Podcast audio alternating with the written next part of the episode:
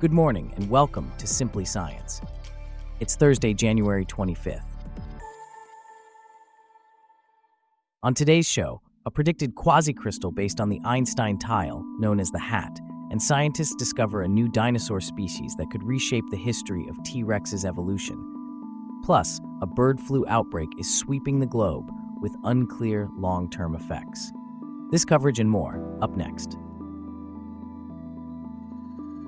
I'm David, and you're listening to Simply Science.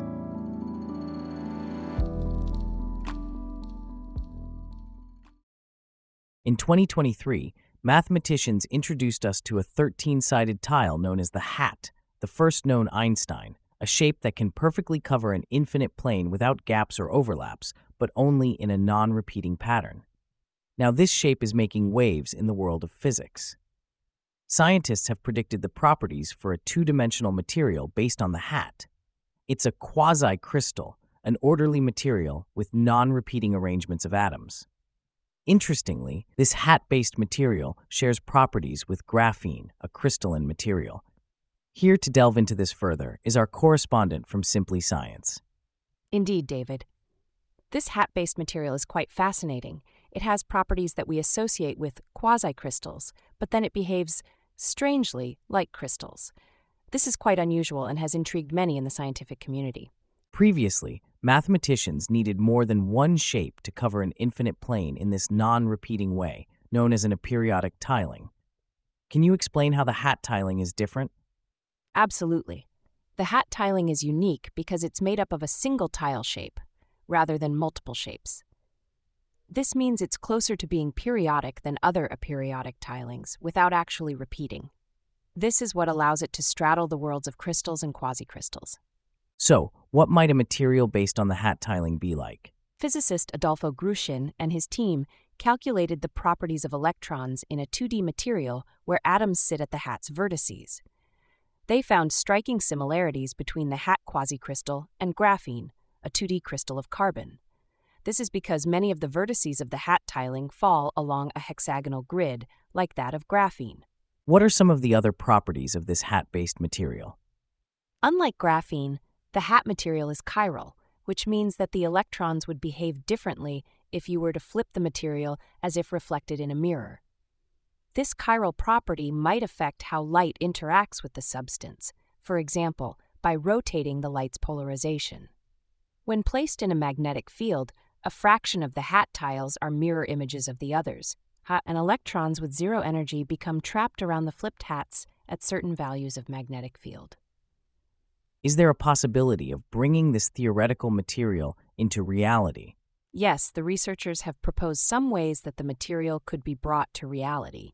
For instance, scientists could manually place molecules on a surface in a pattern matching the hat tiling. However, this is still purely theoretical and would require further research and experimentation.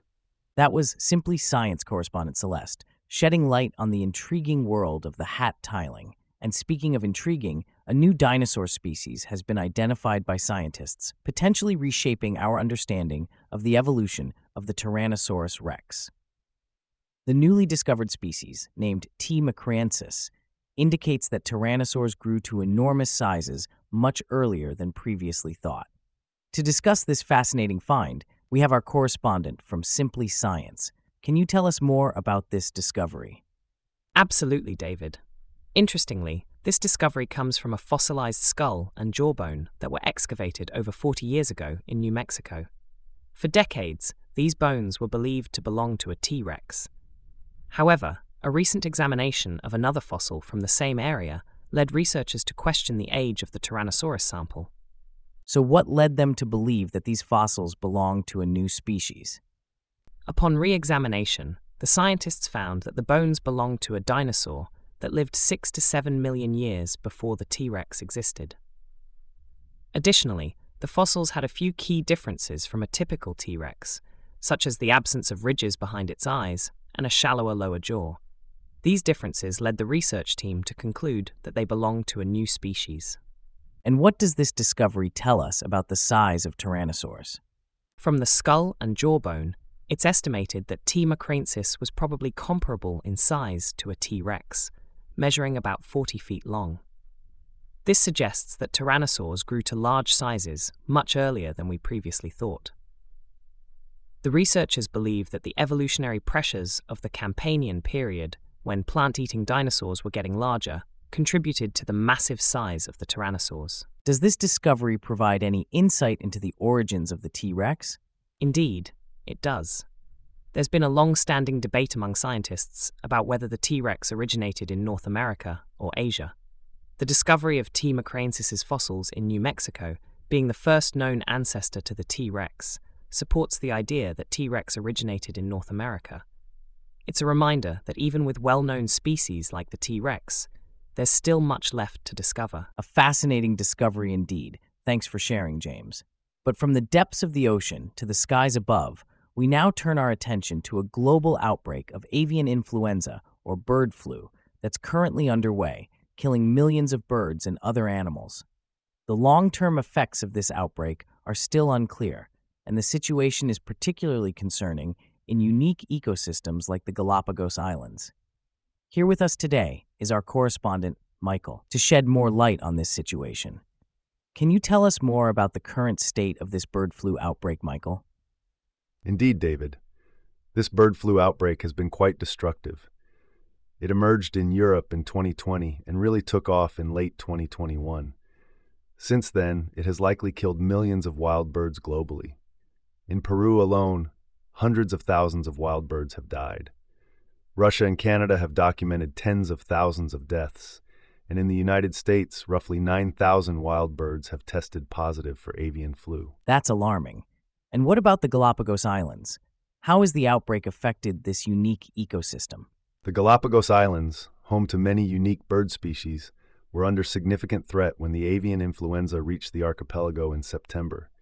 However, so far, the islands have escaped the worst of the outbreak. To date, there have been just 34 confirmed flu infections in various bird species. The reason for this is still unclear. What are the potential long term effects of this outbreak? The long term effects of this outbreak remain uncertain, Death rates vary among bird species, and it's unclear how long it might take for infections to become less deadly as wild birds develop immunity against the virus. The ripple effects on ecosystems will likewise take years to unravel. Researchers are currently focused on documenting the scale of avian and mammalian deaths. Are there any measures being taken to control the spread of the virus or protect the birds? Yes, there are some glimmers of hope. In October, researchers announced some early results from a bird flu vaccine trial in California condors. After 10 birds had received two doses of the vaccine, six of them had antibody levels high enough to provide at least partial protection against death. If successful, this could limit the impact on highly endangered species. That's certainly a hopeful development. Is there any indication of when this outbreak might slow down or come to an end? As of now, there are no signs that the outbreak is slowing down. However, researchers are hopeful that the development of vaccines and the natural development of immunity in wild bird populations could eventually help bring the outbreak under control. Thank you, Michael, for the insights. We'll certainly keep an eye on this ongoing situation. Now, shifting gears to another story where science has played a pivotal role, we turn to a victory for Kona coffee growers. After a five year legal battle, scientific evidence has proven that some competing products did not contain the amount of Kona beans as suggested by their marketing. Here with us to discuss, this is our correspondent, Abby. Could you tell us more about how this discovery was made? Certainly, David.